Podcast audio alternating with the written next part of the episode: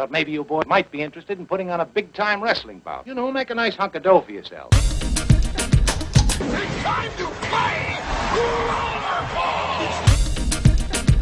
Santa? Yes, Virginia, there is a Santa Claus. Morgan, you're out of here. You don't have the right temperament for the trade. You're a dead man. What am I supposed to do? There's always barber college. Frankie, I know you're a great wrestler, but my brother, who ain't as handsome as you, is as strong as Charles Atlas. Yeah, but I've wrestled women that are bigger than him. Sure, you got fat, sloppy women.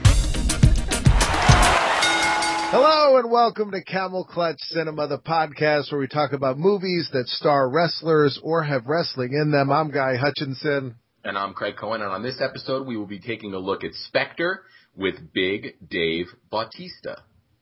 Yes, and be forewarned, we're going to spoil this movie. I think it's about a month old at this point. So. Yeah. Well, you know what, guy? I think we're going to spoil probably every James Bond movie. That's right. Just to, just to put that warning out there. Let's get to the the most important thing about this film is that at uh, at one of the premieres that they did, uh, Shane McMahon showed up. Oh, really? I didn't hear that. Yes. So this to me, this was like the most exciting thing. We got to see uh, a very rare appearance of Shane McMahon. Uh, he's got, I'm going to send this to you in the chat so you can see it. Uh, and anybody that's looking for this, just type Dave Batista, Shane McMahon. It's, it's first thing will come up. And, uh, he tweeted a picture. Shane looks amazingly like Vince McMahon now, the older he gets. Uh, and, uh, yeah, they took a picture together. I guess, uh, Shane enjoyed seeing the movie. So there you go. Oh, yeah, look at him. Yep. So, uh, so yeah, I, I mean, I think Shane looks looks He's young, like, but he's total hair great. Yeah, that's what I'm saying. He's got his dad's hair. So, and I also like in the background, there's a British looking guy just looking very concerned, like, hmm. He's like, I'm Over on the- keep an eye on these two bozos. I don't know Or no, they, British guys don't use the word bozo or buffoon. these two. Wankers. yeah, we'll go with that one. Uh, so, uh, so here we go. Spectre. This is what, what film in the James Bond series? Well, how many are they up to? 24 official um, Eon Productions. Oh, right. So it's 24. We're not counting uh, Never Say Never Again or the first Casino Royale. Yeah, and if you really want to get geeky, the TV version of Casino Royale from the late 50s. Oh, that's right. Can't count Or- that either. Yeah, no. And isn't James Bond, what's, he's different in that in some way. He's got a different name or something. He was American. He was card sharp Jimmy Bond. Jimmy Bond. Yeah, and it's one of the most boring hours of TV you'll ever watch. I don't know why that didn't take off. And we're also not counting James Bond Jr., the cartoon series. No. Or the James Pond video game series with the frog that was a spy. Uh, so, so this film is the fourth film with, with Daniel Craig as James Bond. Yeah, it, And- it- or yeah. And so you need, I need, I need some help with this. So let me, let me walk you through this. I saw this movie, uh, and, and there is a lot to talk about in this movie, but I want to ease into a plot summary and all that by just going through what we need to know, what we should come into this film with knowledge of. What are, this is, it, this James Bond arc of these Daniel Craig films are, they're continuing, right? I mean, James Bond films don't always pick up and really follow up on the previous films, but these ones do. Am I right? Yeah, I mean these movies they kind of act as standalone films. Although Spectre was the the boldest in the sense that it really uh, depended on the, the three films that came before it to try and try and you know tie this whole thing together. All right. So I, uh, that we'll we'll go through everything and I'll, point out the things that uh, that kind of struck me and, and and confused me a little bit. Uh, so it starts out we we get the first shot of Kananga from uh, from from you know uh, the James Bond. What's the what's the one with the uh, oh damn it what is it? Hold on, look. It's the Roger Moore one with the uh, uh, hold on. Let's see here.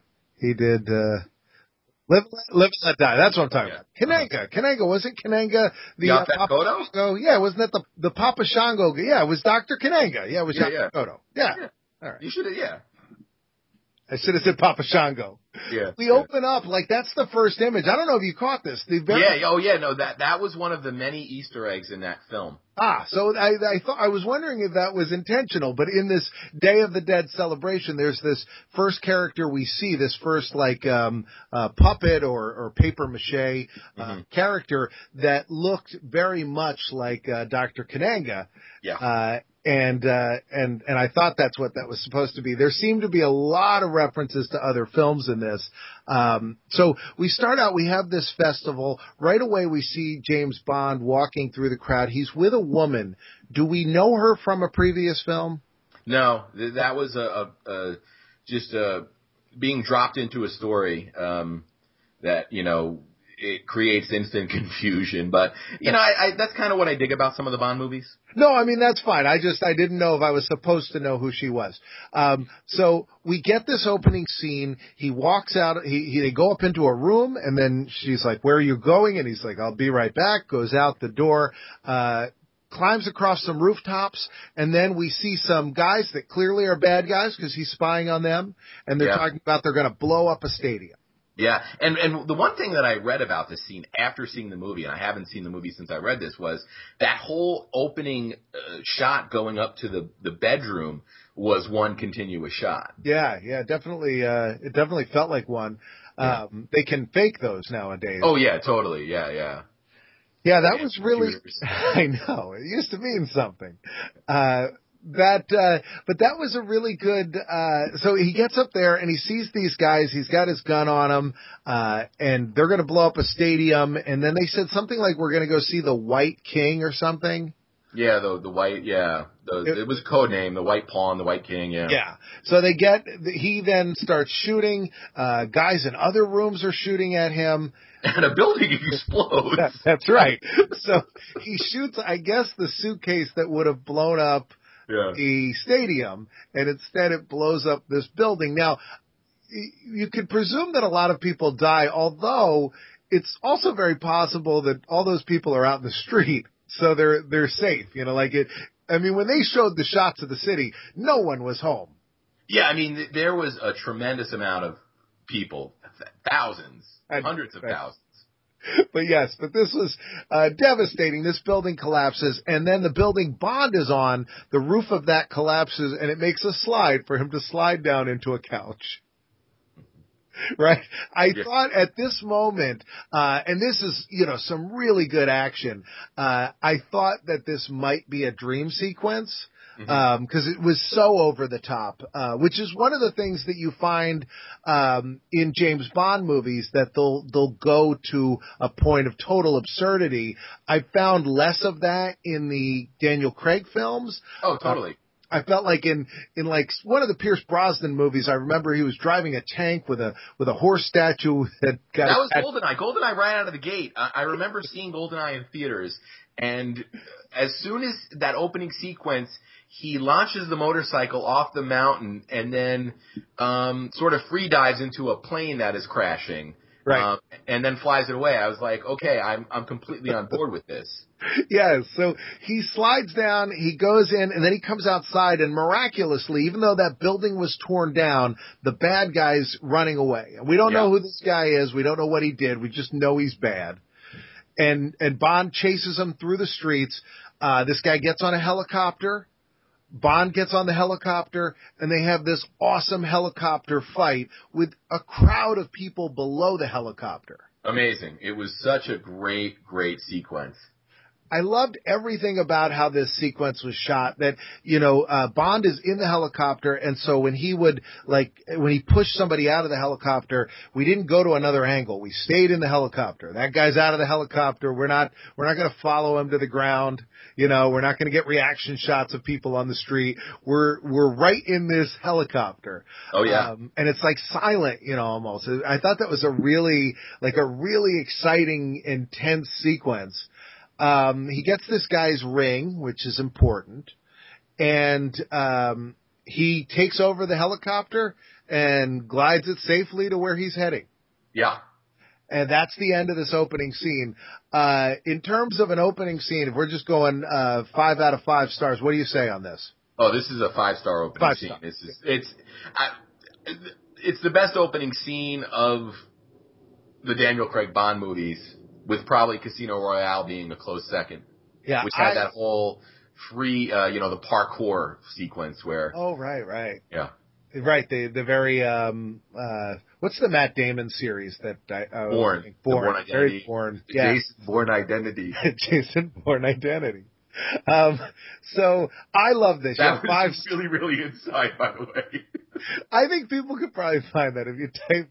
I'll, you know what? If I can find it, I'll put it. I'll. I'll. I'll. You know, if I can find it, I'll put it in the show right here. Listen very careful what I have to tell you. I remember. I I remember everything.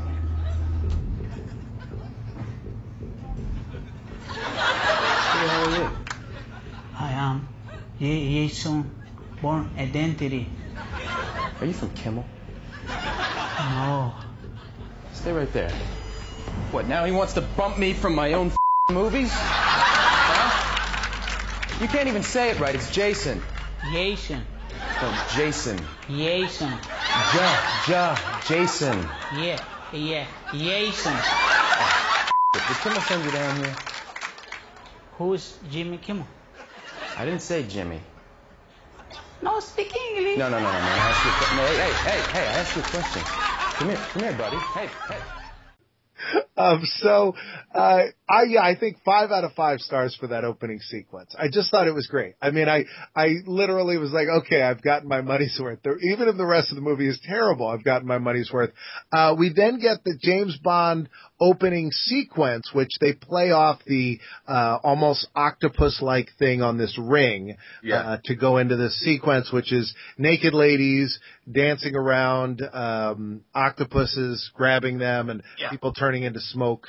Yeah, I gotta say that one of my biggest worries when they sort of did this Daniel Craig reboot of of the James Bond franchise was that they were going to lose those ridiculous opening title sequences, and I am uh, continually, uh, you know, thrilled beyond belief and and uh, and happy to see that they've maintained those ridiculous opening title sequences. No, I mean it is exactly the same kind of things you you, you know you saw years and years ago. Uh, it's very seventies, you know, very sixties. Oh yeah, uh, psychedelic. Um, I this one though, I, the, the song didn't grab me.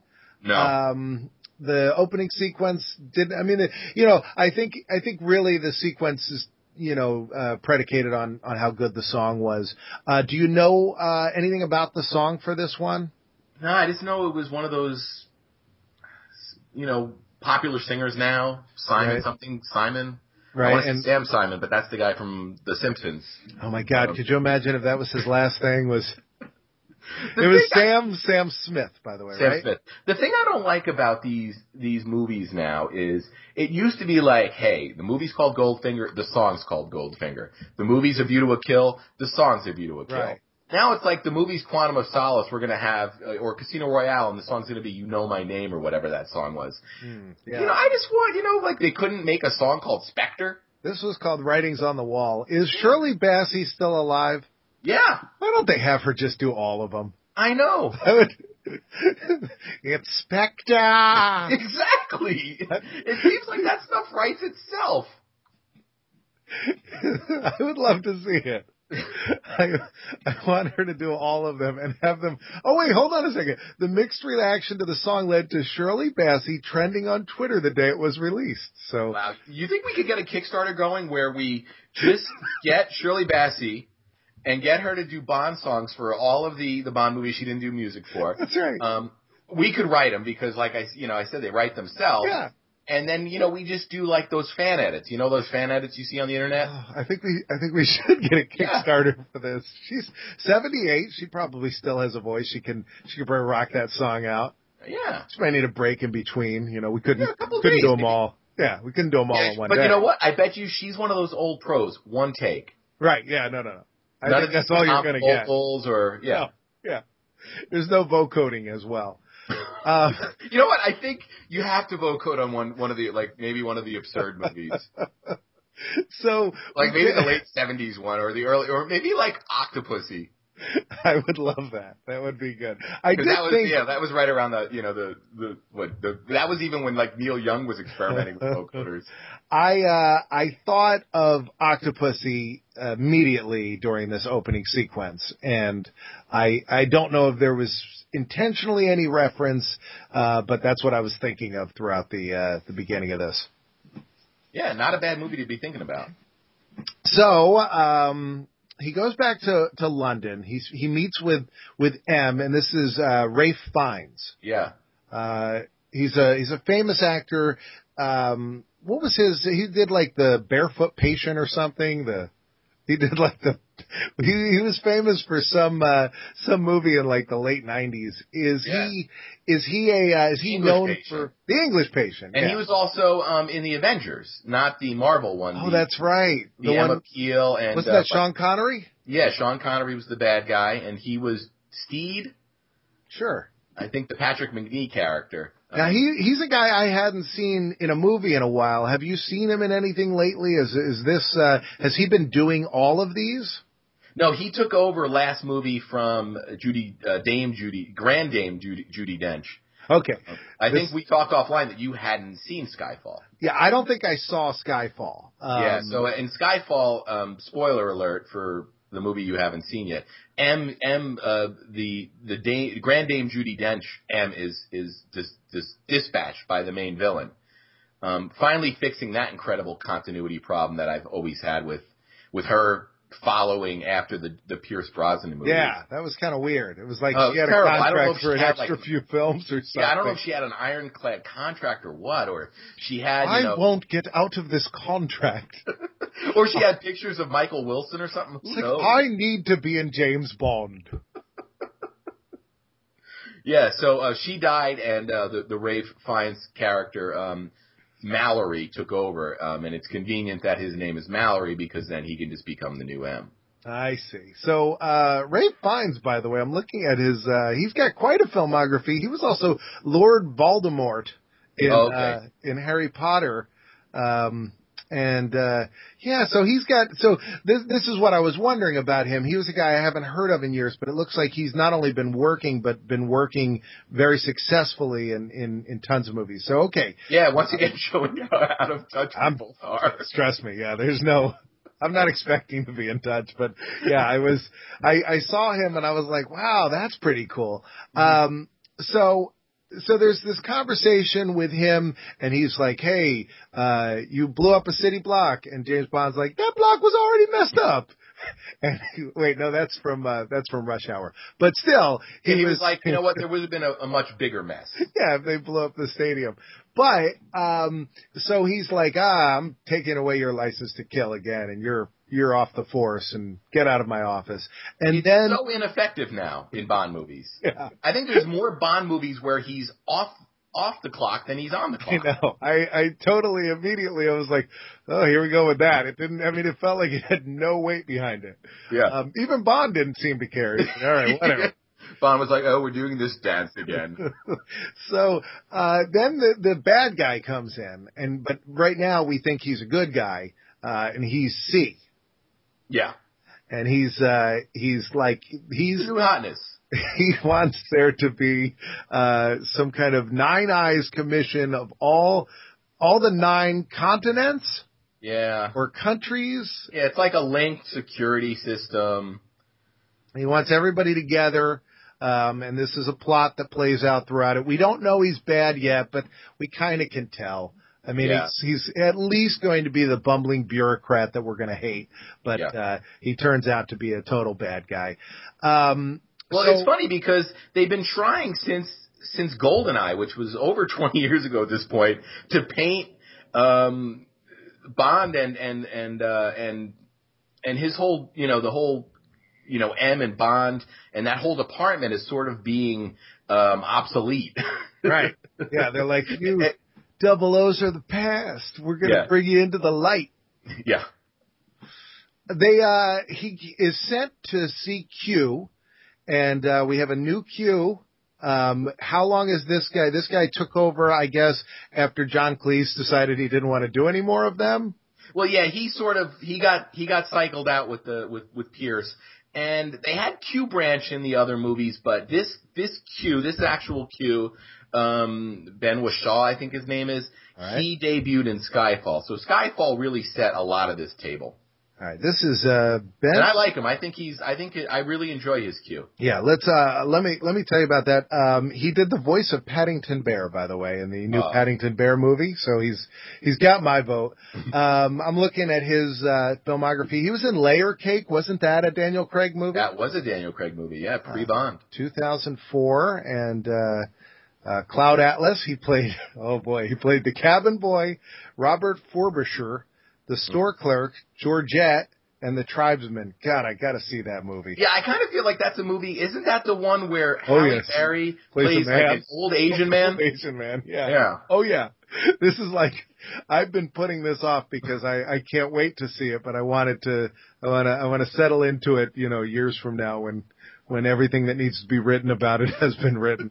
It's like a fine bottle of wine that you let right. just bad.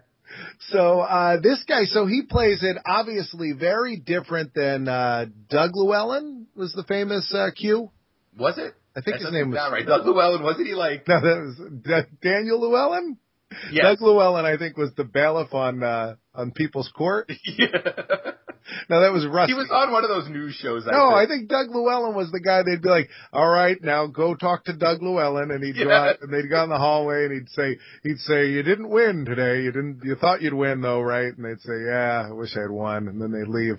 Um, yeah, I don't remember what uh, what Q's uh, what the actor's name was, but I do remember he was um, he was an elderly actor. They replaced him with um, uh, they replaced him with John Cleese, and then he passed away in a car accident. Yeah. uh, shortly after he Did, did, I think they actually did a pass the torch thing, didn't Yeah, they? Yeah, so they had Yeah. done the pass the torch thing, and then not dying of old age, Yeah. he was he, he instead, uh, you know, re- he was he was driving a Porsche like 120 miles an hour. going, really? No, he wasn't. okay, no, he probably was very much sadder than that, but I want to picture him driving as fast as he can in a Porsche. Like going out with the bottle of, you know, he had like Yeah. a bottle of Fireball or. That's right. No, he, it was his first trip to the U.S. and he was like, "I'm going to drive drunk on the opposite side of the road today." Woohoo! Uh, rest in peace. Um, so Ben Whishaw, uh, I thought he was very good. He plays, so he's, he's kind of like this nerdy, um, uh, he, he reminded me of the guy who plays Scarecrow in the, in the, uh, new Batman movie. Yeah, yeah. Kind of has that, that look. Murphy, yeah. Yeah, and I liked him a lot. So he uh he injects Bond with some uh microchips that are going to be able to track him wherever he goes because of his journey to Mexico that he wasn't supposed to take. Yeah. And he tells Bond that Bond can't have the car cuz 009 is going to take it. Yeah. Uh which I wanted so badly to see 009 in this movie. I thought it would be so great if 009 ended up having some significant, you know, like being the bad guy or Oh, yeah. just well, being, you know, that- helping out or something. Yeah. Well, they did that in Goldeneye. The Sean Bean character in Goldeneye was a, a double O agent. Ah, yeah. And then we also had in, in, in Octopussy, we had the, the double O agent that was dressed like a clown. yes, we did. That's right. he was, he was murdered out in the line of duty as well dressed like a clown. That's right. That is, is that the only film? Cause I know in that film, uh, Roger Moore dresses as a clown briefly. And is that the only Bond in clown makeup? Yeah, I think, yeah. I mean, Diamonds Are Forever, they go to Circus Circus Casino. Right. We got Uh, Bond in this one wearing a mask, you know, like Yeah. with a, with a, um, a skeleton mask, but, Yeah. uh, No, come on. Roger Moore had to do more goofy stuff than just dress like a clown. yeah. No, I'm sure he did. I'm just saying, I think it's his only clown moment. I think it's the only clown Bond. Yeah. Uh, so, so he injects him with this thing, but Bond, uh, and he gives him a watch, which he says, the, you know, check the alarm on it. It's very loud or something. He- Yeah. We know that that's going to pay up later, you know. Um, but he won't get. Yeah, give but you know what? That doesn't seem like a big enough hint to me. Yeah. Like, when we get to the point in that movie where he's going to use the watch, and I'm like, uh, what's going to happen here? And how is he sure what's going to happen? Like, yeah. I, I mean, my only thought was, I guess he already knows what that means. I guess Yeah. that that was shorthand that he understood because I thought it meant it was going to be very loud. Yeah, yeah. I just thought it would make a loud, yeah, like a Yeah. loud so like I thought there'd be a scene where they'd be like, uh, oh, everybody better stay quiet and then he needed to make a diversion and he pressed it, it's like wah wah wah and everybody's like, Whoa, Yeah. that's a loud alarm. Um, but no, it was uh it pays off uh much differently. Um so he says he says to uh to to Q, he says, uh, is there any way you can uh let me disappear for a little while? And he's like, No, if if you if you do that, I'll my cats will my cats won't get fed and you know, I'll lose my job. And Yeah. then and Bond makes a joke here. He says, Well, you should do it for the sake of your cats Yes. uh, which I liked. I liked uh, some, you know, Bond, you know, in not just in a few humorous situations, but actually kind of making a joke uh, at that moment. I thought that was good. Um, and so he says that for 48 hours, he says there may be some problems with the transmission. You can, you know, hint, hint, you can sneak away.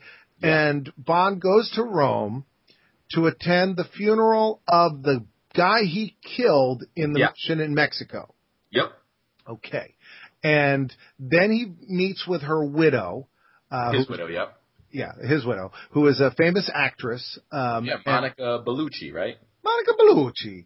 Yeah. Um, and he meets with her and he sort of protects her. These guys are coming in to kill her. Then he makes out with her and then he leaves and says Felix Leiter will take care of her. Yeah. Um, and that's it for her.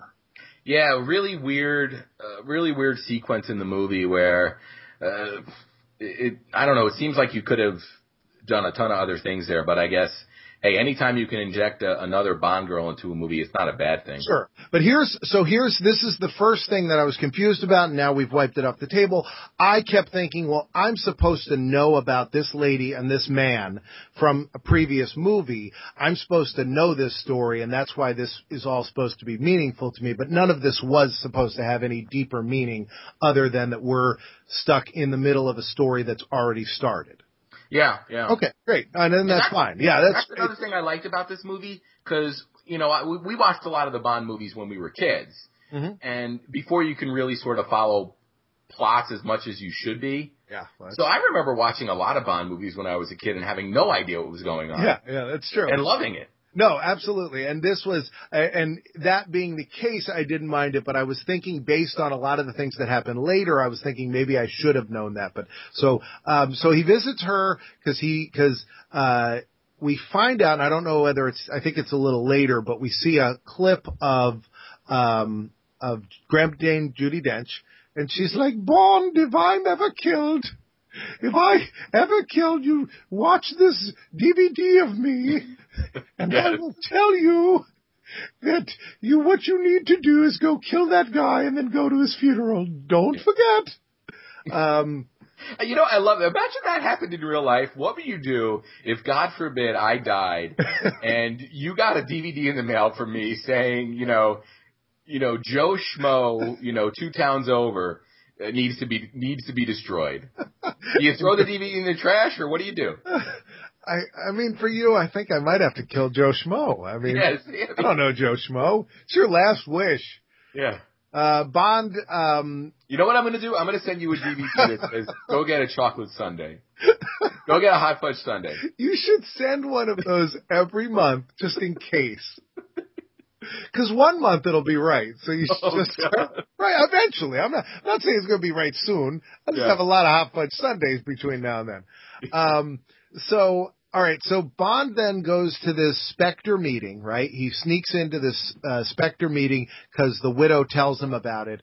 Uh, Yeah. it's a bunch of guys sitting around a darkened room. We can't see the guy at the head of the table. Yeah. Uh, but he ends up being the main villain later in the film. hmm The other guy that's in charge, they're like, this guy's in charge. Does anybody want to stand up and show how you could be in charge? Yeah, I And- think he's like what? He's like the head henchman. Yeah. He's like, and so Batista walks in and they're Hinks, Mr. Hinks. Mr. Hinks.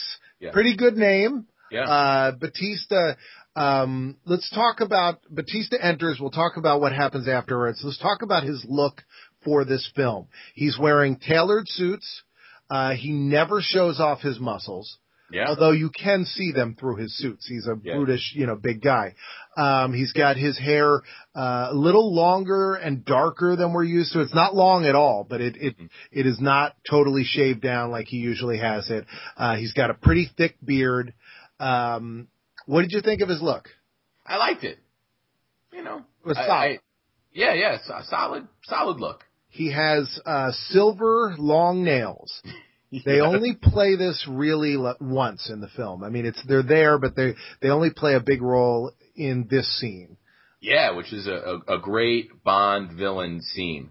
Um, I would have liked to see them three or four times in the movie. Like Jaws is Jaws. I'd like to, you know, I want when you introduce this crazy thing that he's got these oversized silver fingernails. I want them to be. I want them to be all over the place. You know, I want forgot he had him until somebody mentioned the movie when we were talking about it. Yeah, I mean, I believe during his fight with Bond later, we see him again briefly, but he doesn't. He, I think he tries to use him, but he can't.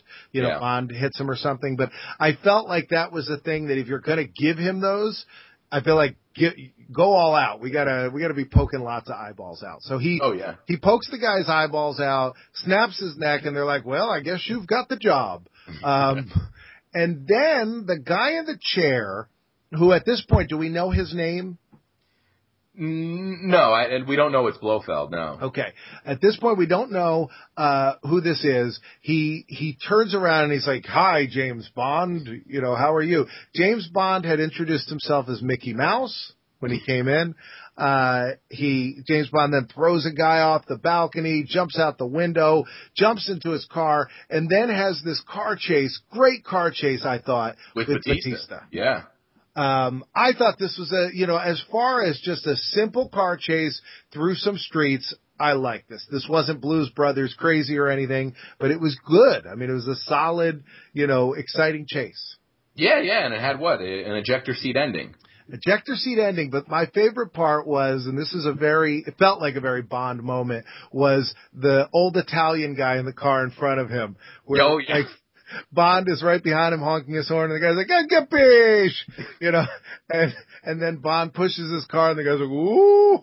And then the great moment of the guy's car barreling forward and then stopping just as it hits Yeah. the post. You know, it's like, Yeah. tick, and then the airbag comes out. Yeah. Um, what? Yeah. Watching that sequence and watching a lot of the stuff in this movie, um, I'm a fan of the Daniel Craig Bond movies. Um, Okay. You know, don't get me wrong, but watching uh, Spectre, I I thought to myself constantly, why couldn't they have done this in the previous three films? Okay, this is see this is what I felt watching this and I was curious what your take I felt like this was this felt very different to me and this felt much more the the Bond movie I wanted to see.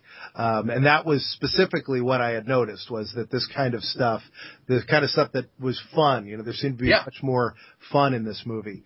Yeah. Um Tonally, it felt more in line with, if if nothing else, the the Pierce movies. Ah, very good. Okay. Okay, so we're in sync. Yeah, oh, yeah.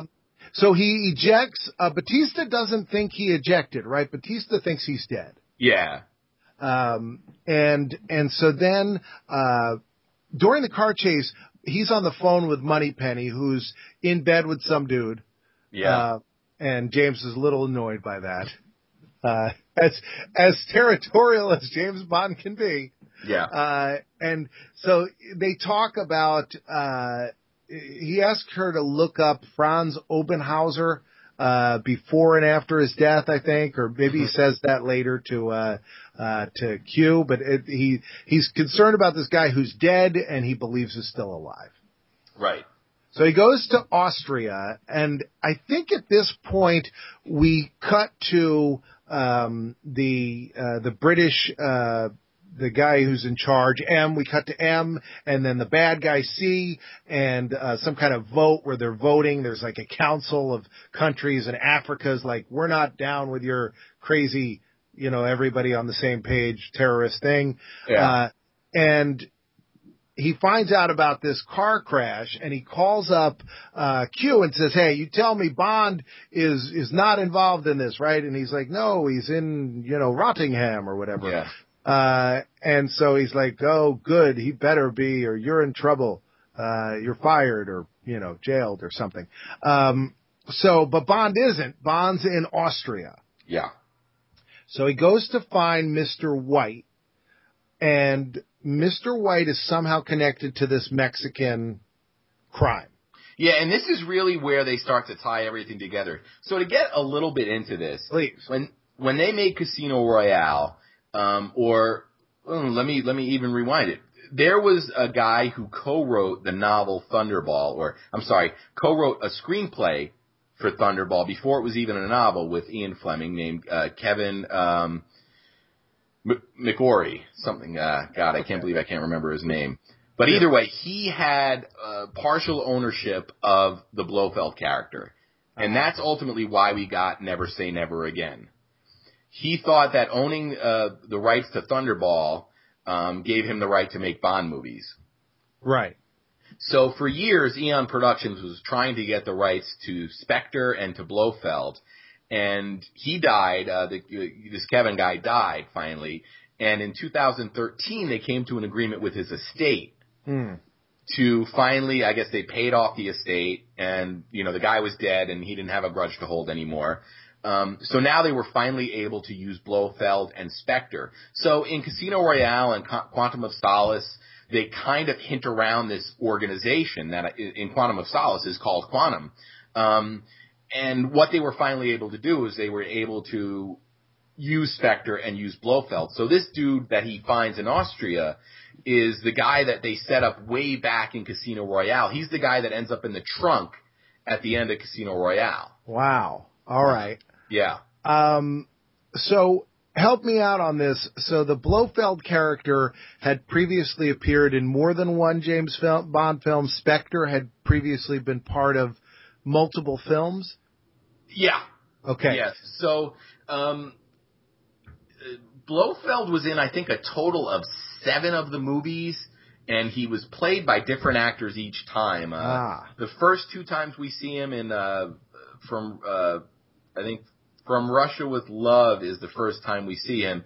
Um, you Oh, know, you just go, saw yeah. him sort of like um, Inspector Gadget style. So Blofeld. All right. So I'm looking here on on Blofeld's wiki page. Mm-hmm. Um, so Blofeld is Doctor Evil. This is the character that Doctor Evil was based on. Yeah, especially if you look at the, the Donald Pleasence version from uh, That's You. Only Live Twice. Yes, I mean that's the picture they have here on the page with the cat, which the cat is in this film. The, uh, so okay, so it says here he appears in uh, three novels: Thunderball, or on Her Majesty's Secret Service, You Only Live Twice, and seven films: From Russia with Love in '63, then Thunderball, You Only Live Twice, Her Majesty's Secret Service, Diamonds Are Forever. For Your Eyes Only 1981. Yeah. And that's the one. Okay, so we watched that one Dropped down the. Uh, they shoot him out, they eject him out, and he explodes or whatever, right? Well, no, he gets he drops him down the. uh They drop him down that that that big steam pipe. Oh, right, because I remember. It's like I a remember- helicopter. Yes, and I remember you. It was almost like a jetpack. No, I think that's another time they blew him up. But what I remember specifically was you saying that his death was really beneath this character that they that his death is like a joke Yeah. at the beginning of this film whereas it was this storied character. I think this is what you said when we were watching it was Yeah, that yeah, and I mean, he's also the guy that in the continuity, at least before this reboot, killed Bond's wife. Bond gets married and right. his, wife's, his wife's murdered, and Blofeld behind it. Lazenby, Lazenby. Yeah, uh, yeah. Okay, and he was also played by Telly Savalas, Yeah. um, and so that's I think on Her Majesty's Secret Service. Yeah. Which, which, if I remember correctly, so that's the one where he's got the mountaintop lair, which reminds me very much of where we meet Mr. White's daughter in this mountaintop uh, place, you know, this Yeah. mountaintop glass building. Uh, and also on Her Majesty's Secret Service, I'm pretty sure is the only Christmassy James Bond film. There's a little Christmas scene in there with uh, some Christmas music, if I remember correctly. Yeah, um, Christmas trees and Yeah, yeah. Although I don't know, for some reason, A View to a Kill's ringing a bell, but uh, maybe I'm maybe I'm wrong. I remember the San Francisco sequence. Um, ah. I don't know. It's been years since I've seen that movie. I I I did watch um one of them at Christmas, and I'm almost positive it's that one. There was one that I was like, ah, you know what? This is the closest thing to a. It's got a lot of snow in it. Yeah, I was like, you know, it'll work. Um, all right, so let's get back to the to the plot here. So, um, and this is a very dense and difficult to navigate plot. All right, so this guy's dying of he's been poisoned. Yeah. Uh, he blows his brains out, and he talks about his daughter. Mm-hmm.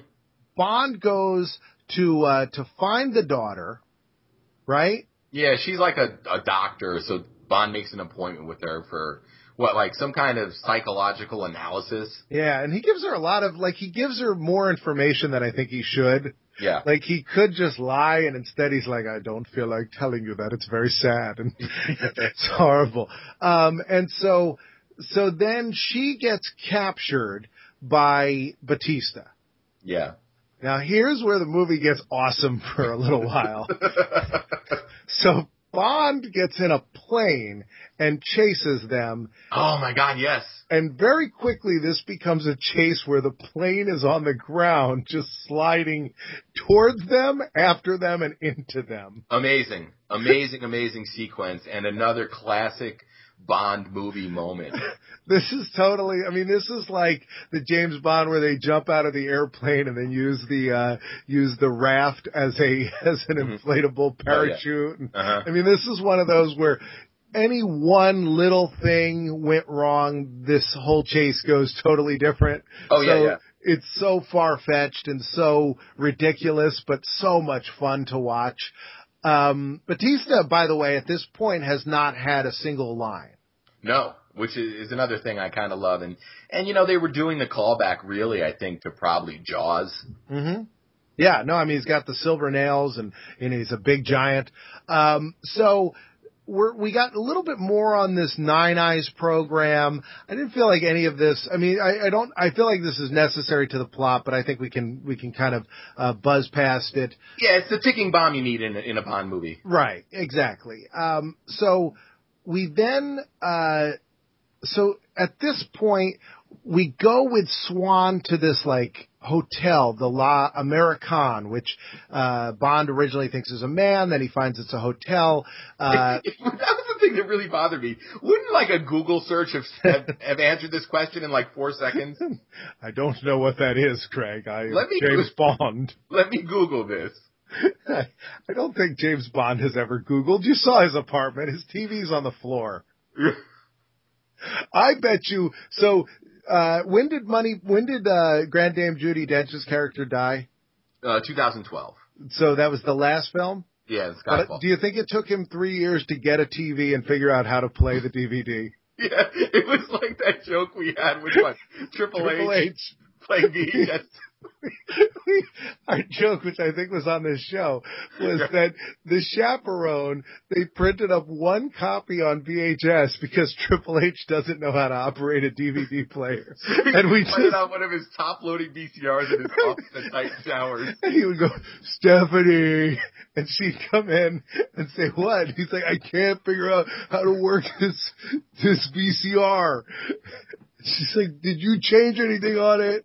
She's like, No, I never touch your VCR. Um, I think Triple H calls it a movie machine. my movie. You touch my movie machine. And now you know that like Triple H's kids think, you know, they're, they're always saying, "Oh, Dad." Ugh, he's so out of the loop. Um, so, uh, Except when he's around Vince, and then he feels like a genius. yeah, because When it comes to technology, Vince picks up the VHS tape and he's like, "Look at this! You have one of these in your home."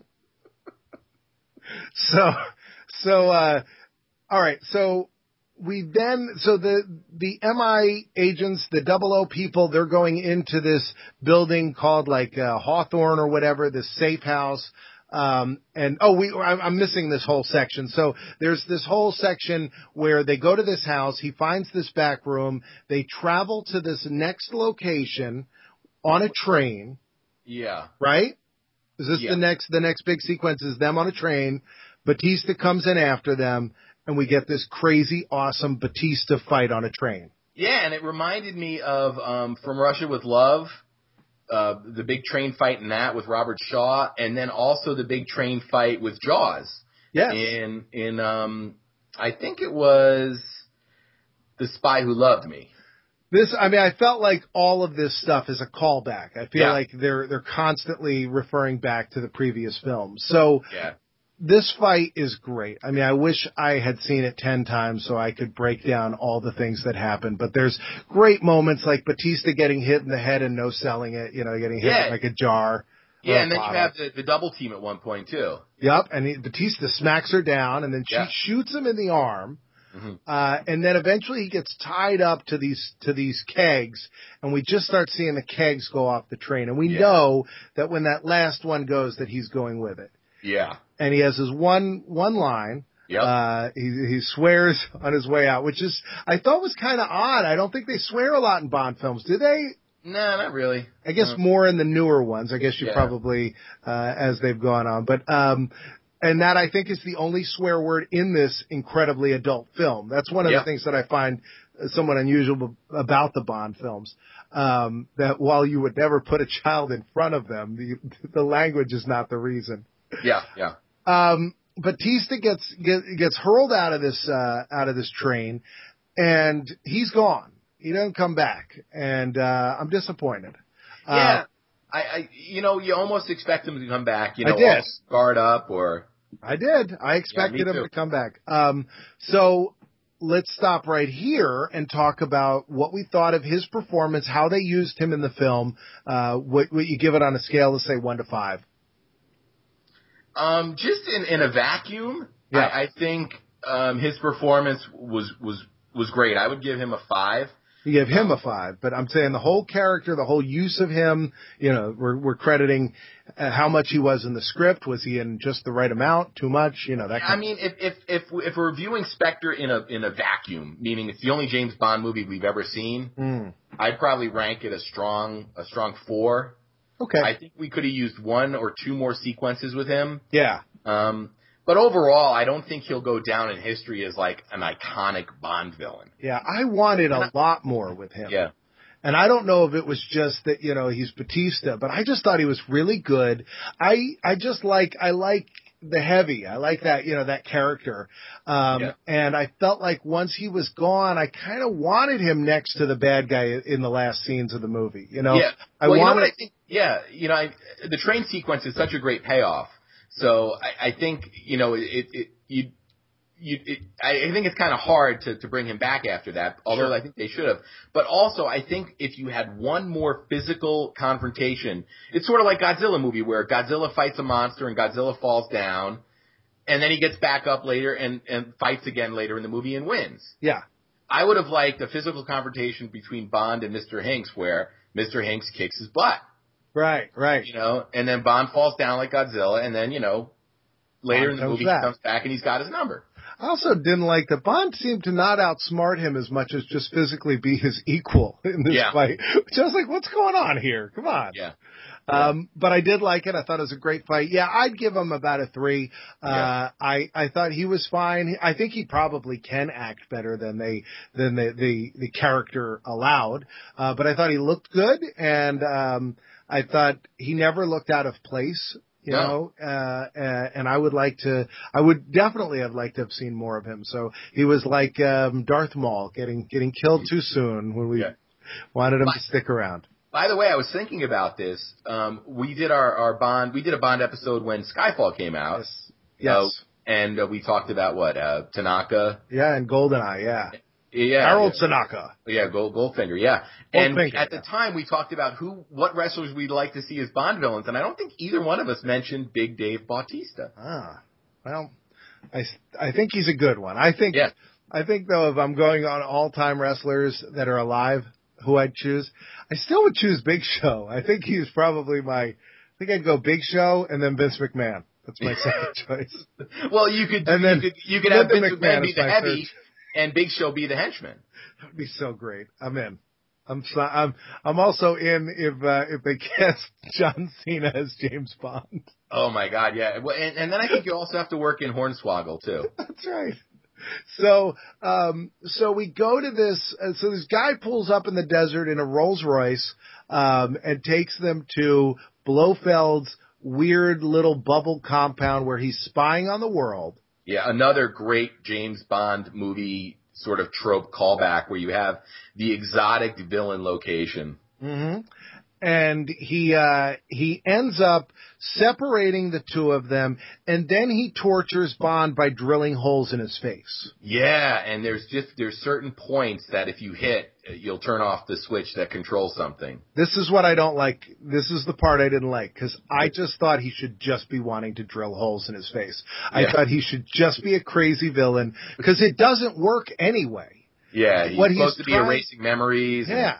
And he doesn't get, so he doesn't, he fails at it. So I feel like why bring it up? It's, to me, it's better, it's a better callback to old James Bond films, first of all, but it's also, I don't know, I, I feel like it's a better villain thing than him being some kind of, you know, trying to do some kind of weird Hannibal Lecter, you know, uh, I'm going to cut parts of your brain out thing. I think it was much better when he's just like, I'm, I'm a crazy guy drilling holes in your head.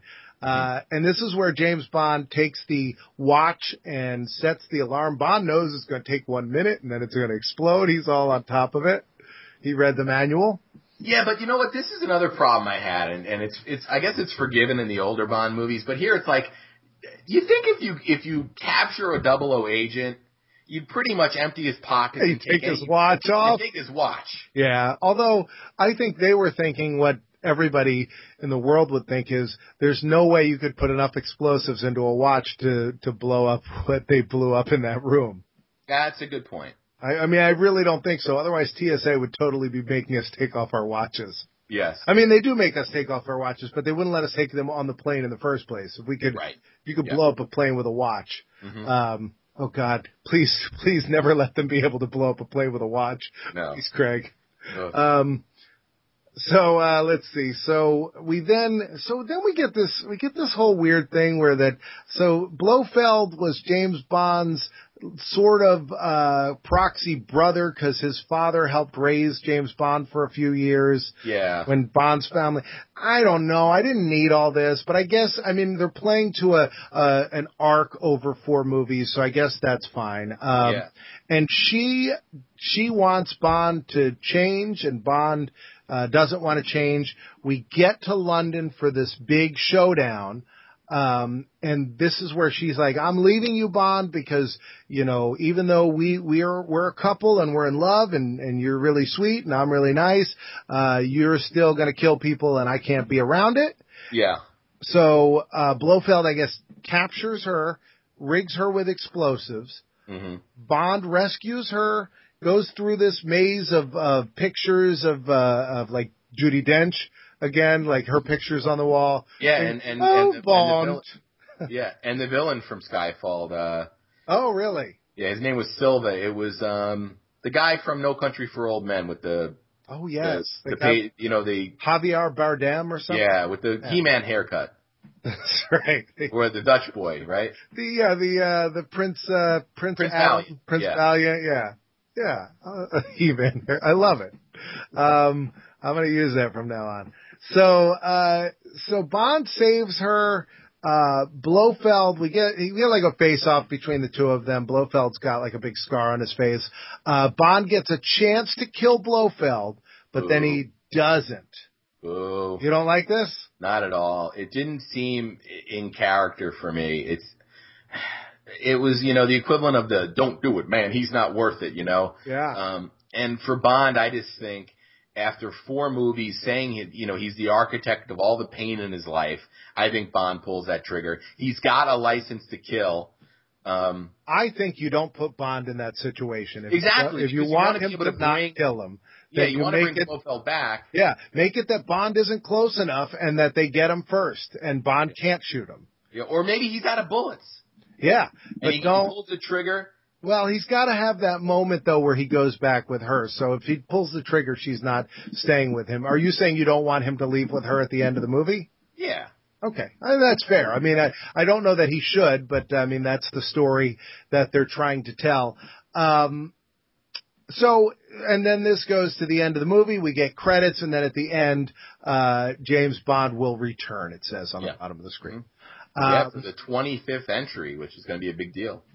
25. So Yeah. here's my thing. I I loved the start of this film and I felt like with each act I liked it a little bit less and I really didn't like the end. I felt mm-hmm. like there was a part where um there was a part towards the end where she, where they blow up Blofeld's like uh, that that thing where he's spying on everybody. Yeah. And he goes, "It's not over yet." And I was like, "Ah."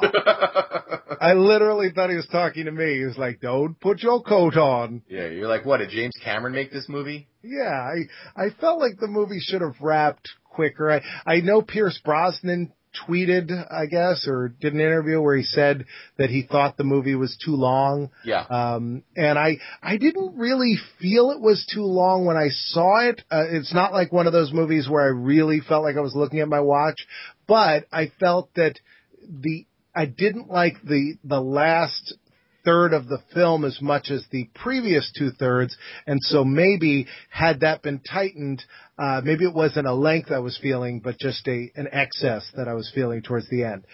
Um, do you have any final thoughts before we tap or don't tap to this movie, Craig? Um, I don't think I can give final thoughts without. All right, that's fair enough. Saying whether or not I tapped. All right, so do you want me to tap first or you tap first? Oh, you're gonna tap? Well, no, no. Do you want me to? yes. Do you want to know? You want to re- the reveal of Yes. whether I? Okay. yeah, Um, the the the the, the, the um the camel clutch is applied. That's right. So, so I, so again, I love the opening to this film. I feel the Batista element is very good. Uh, this was my favorite of the, uh, Daniel Craig films that I've seen. Um, and I think I've seen all but Skyfall. And I'm not sure I didn't see Skyfall. Like I watched the trailer today and I was like, maybe I did see this or maybe I saw this trailer. Um, so I'm not sure which one it was, but, uh, regardless, I really liked this. Uh, I, I think it, it could have gone differently towards the end. I thought the end was hokey.